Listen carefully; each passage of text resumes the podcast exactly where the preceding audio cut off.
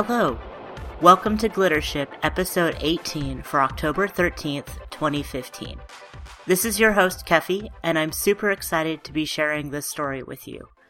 Our story today is Eureka by Nick Mamatas. Nick Mamatas is the author of several novels, including Love is the Law, The Last Weekend, and the forthcoming Lovecraftian murder mystery I Am Providence. His short fiction has appeared in the anthologies Best American Mystery Stories and Poe's Lighthouse, magazines including Tor.com and Asimov Science Fiction, and in the recent collection The Nickronomicon. Nick has written about Edgar Allan Poe for Weird Tales, The Smart Set, and Wide Angle. Eureka by Nick Mamatas. Read by Keffy R. M. Kehrli. Adam hadn't worn the crushed velvet blouse in his hands for a long time. It was from his goth phase, twenty pounds and twenty years prior. He shuddered at the thought of it distending around his spare tire these days, but he couldn't bring himself to put it in the box he'd set aside for out of the closet either. And not only because it would be embarrassing if anyone saw it. There were memories in the wrinkles of the velvet. Well, not memories exactly. Half memories. Images and glimpses and smells. Two decades of gimlets and bad decisions and a few teeth and a trio of cross-country moves. What was the place? It was Huggy Bears on Thursdays when they played disco for a majority black clientele, but on most nights it was just the bank. A real bank, in the sepia toned days when great grandma worked in an Orchard Street sweatshop. A goth darkwave club now. No, not now. Then. Then, Adam was just another baby bat because eyeliner and bad music is what nerds thought cool was. And everyone in New York's goth scene was at least bi, or at least self-identified as bi, despite never sucking a cock or doing more than kissing another girl on the dance floor. So it was something to do. Was it New Year's Eve? Couldn't have been. No, it, it must have been. What was his name? Adam remembered everything about the man from Poe's house, how he kissed with his eyes wide open and searching, his snickering during the long subway trip up to the Bronx, how his breath somehow didn't steam out of his mouth on the walk through the park. But what the hell was his name? Something old. Maybe Joseph with an F, but it's not like Adam asked for an ID or saw a pile of junk mail for the park ranger on the cottage's old stoop. I need your assistance, Joseph, that was a good enough guess for now, had said. He was tall and dark and thin and shined somehow under the lights of the nightclub, like a crane that had pulled itself out of an oil spill. Hmm, Adam said, his lips still on the rim of his glass. Joseph leaned in and shouted into Adam's ear to be heard over the music. I've seen you here before. I want you to come home with me. I've met many people in my time in this city. To put it delicately, I've seen the inside of many tastefully decorated apartments, his breath smelled of cloves, which Adam liked then and still liked now. Now, in the present, he brought the shirt to his face and hunted for a whiff. Nothing but dust and the scent of cardboard. That night, Adam felt sweaty, very suddenly, and itchy. But he stood on his toes and, for a moment concerned about his own breath, shouted back, you sound like a serial killer. It's not as enticing as you think.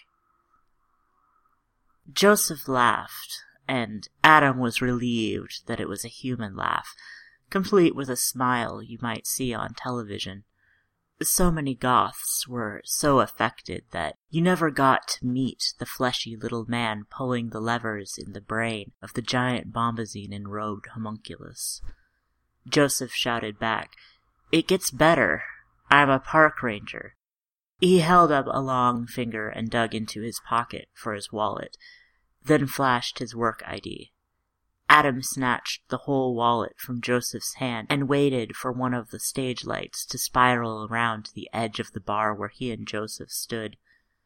The light flashed, and in those two seconds, the New York City identification card sure looked authentic. Of course, the ID, Adam thought as he struggled with the packing tape gun, but he was only sure for a moment. I didn't ask. He offered it. Was that the name on the ID, or did I put it on the ID now, myself, through the act of trying to remember? He sealed the box of cast off clothes shut.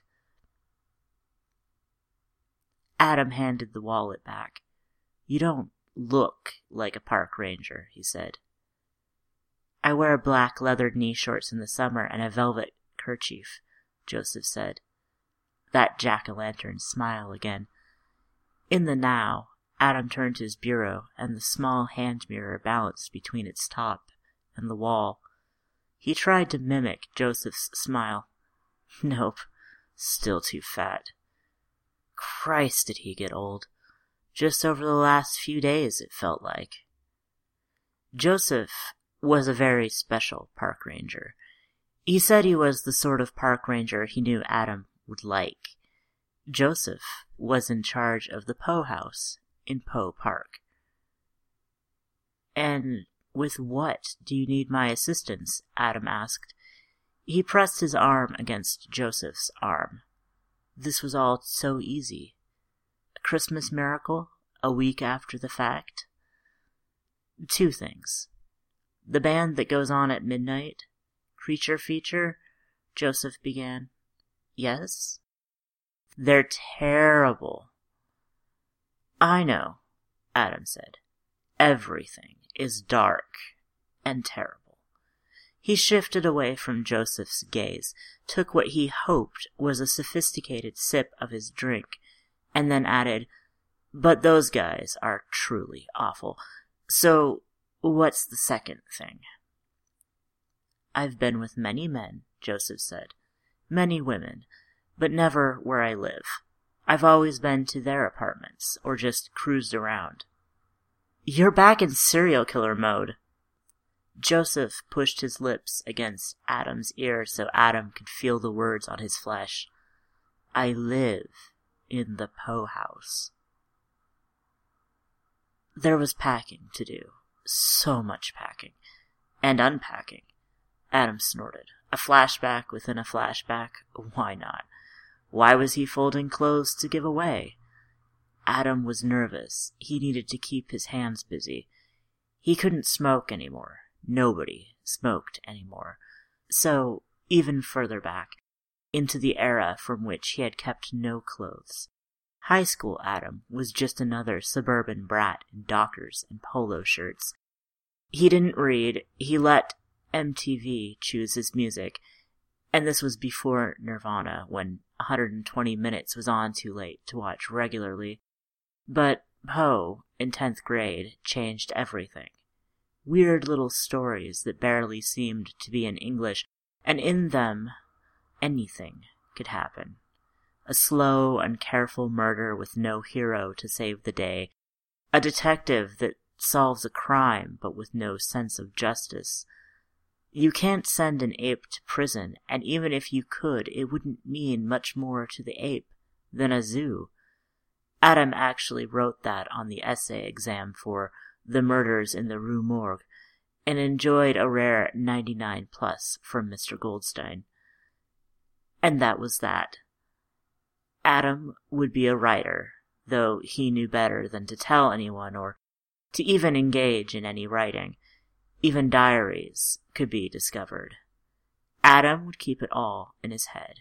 he'd be an English teacher, and he'd study in the city at Eugene Lang to get away from his parents and experience a little bit of life during the week before taking the Metro North back up to Danbury with a load of laundry. Then he found the goth scene and made a point of keeping his stranger garments back in the dorm, stuffed under the bunk.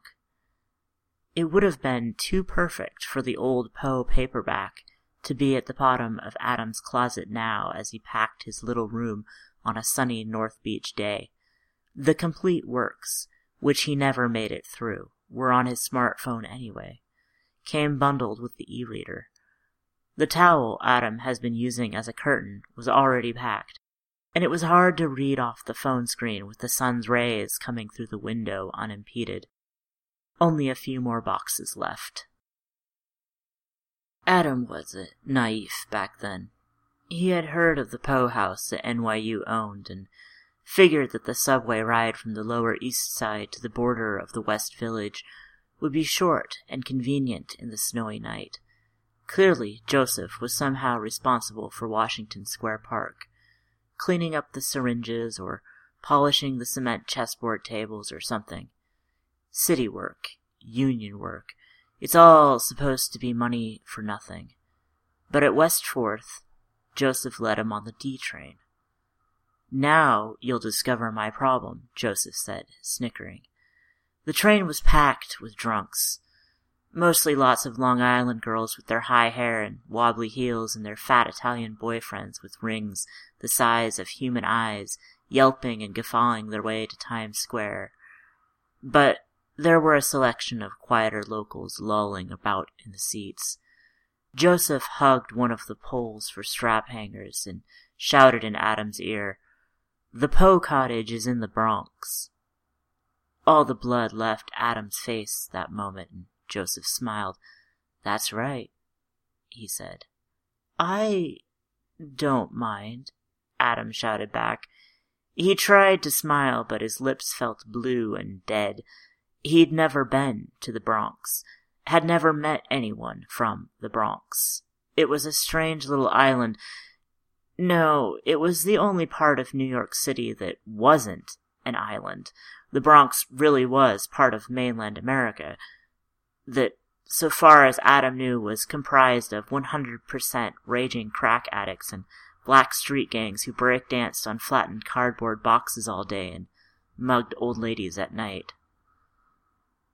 Adam sucked on his teeth now, thinking of his old idiocy. College and moving to the West Coast had beaten most of the casual racism out of him, and that was a good thing. But all I got in exchange was guilt, he said, aloud to himself. Then he huffed and returned to sorting the socks with holes in them from the socks without holes in them. What's your favorite Poe? Adam had asked Joseph that night. He almost said mine's the mask of the Red Death, but didn't want to sound stupid and obvious, so he said nothing more. Eureka! Joseph yelled, but nobody turned. I designed to speak of the physical, metaphysical, and mathematical, he said, each adjective louder than the last, of the material and spiritual universe, of its essence, its origin, its creation, its present condition, and its destiny. Oh, Adam said. Joseph smiled and leaned down and brushed his lips against Adam's. Adam waited for someone to scream, Fags! or just for a knife in the kidney, but neither was forthcoming. It's okay. It's not on the usual syllabi, Joseph said, keeping his mouth close and voice down. The train had stopped at 42nd Street and let out a bunch of confused bridge and tunnelers who didn't know how far Times Square was from Bryant Park, so the car was a bit quieter now. Poe called it a prose poem, but it's not really poetic. It's essentially a lecture about the creation of the universe. He basically predicted the Big Bang Theory. Okay, Adam said. He wanted to get off the train and go home and do what? This was his first time staying in the city instead of watching the ball drop on TV with his grandmother. Let us conceive the particle, then, to be only not totally exhausted by diffusion into space. From the one particle as a center, let us suppose to be irradiated spherically in all directions, to immeasurable but still to definite distances in the previously vacant space, a certain inexpressibly great yet limited number of unimaginably yet not infinitely minute atoms. Joseph recited, smiling and pleased. He drew himself up to his full height, leaving Adam to contemplate the nipples visible through his black mesh. Those would need to be warmed up later, Adam decided, with his very own tongue. Previously vacant space, Adam repeated. That doesn't really sound like the Big Bang Theory to me. Joseph frowned, so Adam quickly added, but not bad for a poet from the 1840s. Sheer literary insight, and he almost got it right. No, Joseph said. He got it all right. It's the modern world that's got it all wrong. You'll see. Adam wasn't quite sure at what stop it happened, but at some point he and Joseph became the only two white people in the train car. They'd passed through some sort of racist mesh, a geographical sieve. He hoped he would see everything Joseph had to offer. It had better be worth it. It was nearly 2 a.m. when Joseph led Adam up to Kingsbridge and the Grand Concourse. Adam heard the voice of his old grandmother saying how nice everything in the city used to be before those people started moving in. It was depressing now, but not dangerous. Just dead. Everyone had watched the ball drop on their shitty little televisions, then turned off the lights and went to bed. Joseph walked quickly, with determination, a prize tropical bird again. Do you like Public Enemy? Joseph said, seemingly out of nowhere. Adam walked through a puff of his own steaming breath to catch up. What? You know, Fight the Power, Chuck D and Flava Flav. I saw them a couple of years ago with Sisters of Mercy. Oh, no, Adam said. He'd been in high school a couple of years ago and only knew what little Sisters of Mercy MTV played. I missed that show. It was great. Gang of Four opened, old school punk, that is. And nobody came. Radio City was practically empty, just like the streets up here tonight. That's what reminded me, Joseph said. He wrapped his arms around himself and shivered, finally playing human again for a moment. I got a great t-shirt. It says, it's a black thing. You wouldn't understand. I should have worn it tonight. I'm freezing my tits off. Joseph ran his palm over Adam's velvet top. You're a smart lad, he said. Adam was smart enough not to ask how Joseph actually lived in a tourist attraction. Did he stow everything in a closet or have to take all his meals out? Poe Park was small, but bright thanks to the blanket of diamond snow on the ground. A stone tablet on the walkway read, Eureka! and went without snow. There was probably something with the relative temperature of the tablet versus the modern concrete, Adam thought. Then he realized that everything he'd been thinking, the fear, the trivia, had all been to put aside his wonder and craving for the taste of Joseph's cock. The college itself was a small, little two story number with a porch.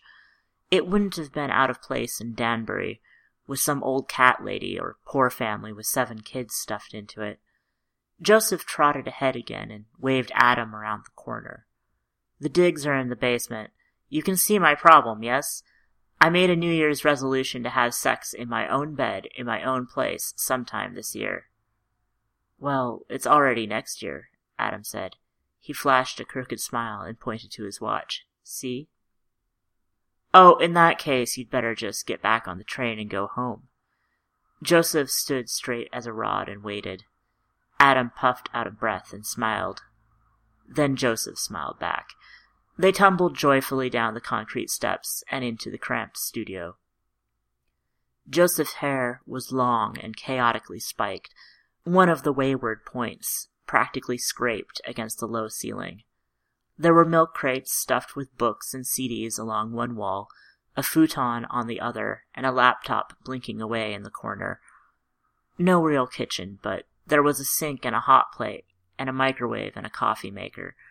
Not much closet space either. If the puddles of black clothing on the floor were anything to go by, it smelled a little moldy, a little tangy, like old sex. Even now, Adam can taste the next morning's coffee on his tongue. Part of why he had moved to North Beach was that one of the little Italian dives served coffee that almost tasted like Joseph's. Joseph ran his hand along one of the walls. The cottage was originally down the block, he explained, suddenly professional. It was moved here when the subway came in. This basement is modern and serves as the foundation for the cottage in its new location right over our heads. Had it been a 19th century basement, the walls likely would have been of hewn stone, plastered over. He trailed off, seemingly unsure of what to do next. Adam walked right up to him. You're a park ranger, not a serial killer. I believe you. Kiss me, stupid, he said, and Joseph did indeed kiss him stupid, sucking on Adam's tongue softly, like it was a half-hard cock. The basement was cold, and the boys were cold too. Their limbs were more like a quartet of icicles looking to melt than anything else. The winter had never left Adam's bones, not even after fifteen years in California, he shivered in the middle of his empty room, only now realizing how closely he had arranged his layout to match Joseph's basement studio. Back in 1993, belts slid off, knees all pointy and white rose up, and Adam buried himself in Joseph's lap, mouth open wide. Joseph leaned back and muttered something. First it was the usual, good boy, my little face cunt, more more. Then something odd, especially attractive Adam. No, especially attractive atom. Then some more muttering Adam didn't catch as he was busy trying not to use his hands on Joseph's cock, but just his mouth and lips and tongue and jaw. I propose, Joseph said, turned on to his side, his fingers seeking out the crack of Adam's ass as he said the words. Adam jerked upright. Wait, what? He smacked Joseph's hand away. What? If I propose to ascertain the influence of one mote in a sunbeam upon its neighboring mote, I cannot accomplish my purpose without first counting and weighing all the atoms in the universe and defining the precise positions of all at one particular moment. If I venture to displace, by even the billionth part of an inch, the microscopical speck of dust which lies now upon the point of my finger, what is the character of that act upon which I have adventured? Adam looked at the boxes on the floor of his bedsit. Seven to keep, three to donate, one just to fling out the window. But he didn't have the balls for that. San Francisco wasn't that kind of place anymore. The imp of the perverse had left the world, it seemed. It was a small life he had. That was the character of the act upon which he had adventured, Adam realized. Joseph was stronger than he looked. He had a wiry strength to him, arms like rebar, but his face was suddenly soft, so soft, like a child. Like Poe's little virgin wife, Adam thought, dying of consumption. Please don't tell me to stop, Joseph said, practically whimpering. Please don't. He kissed Adam's shoulder, took his cock in one hand, and pumped a finger into Adam's ass with another. Please don't tell me to stop. Adam didn't say anything. It was dark in the basement. Everything was black on black, and when he turned his head, he couldn't even see the little green light from Joseph's computer. He couldn't see the white knuckles wrapped around his dick, or the edge of the wall, or anything. The world fell away from Adam, and the dark grew ever longer in every direction. The futon was gone. No. Adam's legs were gone, his thighs were, the world was gone. Adam was a point floating in infinite black space. No, not space either. The previous vacancy. Adam was terrified. The little ripple in the velvet of the night that he was quivered, and the universe shook with him. Then he sensed them. The other men. The men that Joseph had brought down here. The man that had brought Joseph down here for the first time to suck and fuck years prior. Decades of men, with thick hands and huge round shoulders, little men, willowy like girls, their fingers tracing at what were once the borders of his body, toothless grins and soft, soft gums around his cock, terrible, bloodshot eyes, the pressure of blood pushing through the capillaries. Then the man himself, with his head huge like a white pumpkin's, scrounging for winter roots in the field across from his home, and finding only the previous vacancy in the dirt between his desperate fingers. Adam could eat that agony, feed off of it for years. And before Poe, men in wigs, then breeches, brown men with smooth chests and nipples like chestnuts, and before then, men of vintages of yet unknown, of types that could never be forced to fit into the taxonomies of the species. Adam didn't see them, he wore them, like a snake slithering back into a strange, discarded skin. Thus, according to the schools, I prove nothing. Adam gulped something older than air, but he could feel his tongue again, his teeth, and Joseph's as well. There is no mathematical demonstration which could bring the least additional true proof of the great truth which I have advanced, the truth of original unity as the source, as the principle of the universal phenomena. Somewhere, miles and aeons south of his brain, Adam felt his body experiencing an orgasm. It was distant and remote, like listening to a tinny radio through a closed door. I am not so sure that my heart beats and that my soul lives, of the rising of tomorrow's sun. And he was cold again, bare feet on concrete and scraps of cloth. I do not pretend to be one thousandth part as sure as I am of the irretrievably bygone fact that all things and all thoughts of things, with their ineffable multiplicity of relation, sprang at once into being from the primordial and irrelative One. Do you see? Joseph said. Do you see it? Only now was steam coming from his mouth as he spoke. He nestled closer to Adam and asked again, and again. It's us. It's the whole world, created from one, not two, just one. We are all that we ever need, see? Did you see? Adam said the worst kind of truth, the literal sort of truth that burns hotter than the worst of lies. I didn't see anything. Joseph pulled himself away, sticky crotch peeling from sticky crotch, and hugged himself on the far side of the futon. I'm not sure I believe you, but I know what you mean, he said. Well, think about it. Adam did, all night. Not sleeping, trying to listen for Joseph's breathing, trying to hear the sunrise and the morning frost melt in the grasses over his head. When Joseph finally woke up, he was reasonably chatty in the way a goth boy would be, he asked after Adam's dreams and if they had been twisted and nightmarish. Adam had none he remembered. Joseph then made coffee, followed by apologies for having no cream for it. He smoked a clove cigarette. The smell filled the little room instantly, and nudged at his clothing with a precise and subtle foot when trying to decide what to wear for the day. New Year's Day. The cottage is closed, so I can wear black on the outside. Adam wanted those toes jammed down his mouth. The way I feel on the inside, Joseph finished, then guffawed loudly at himself like a cartoon donkey.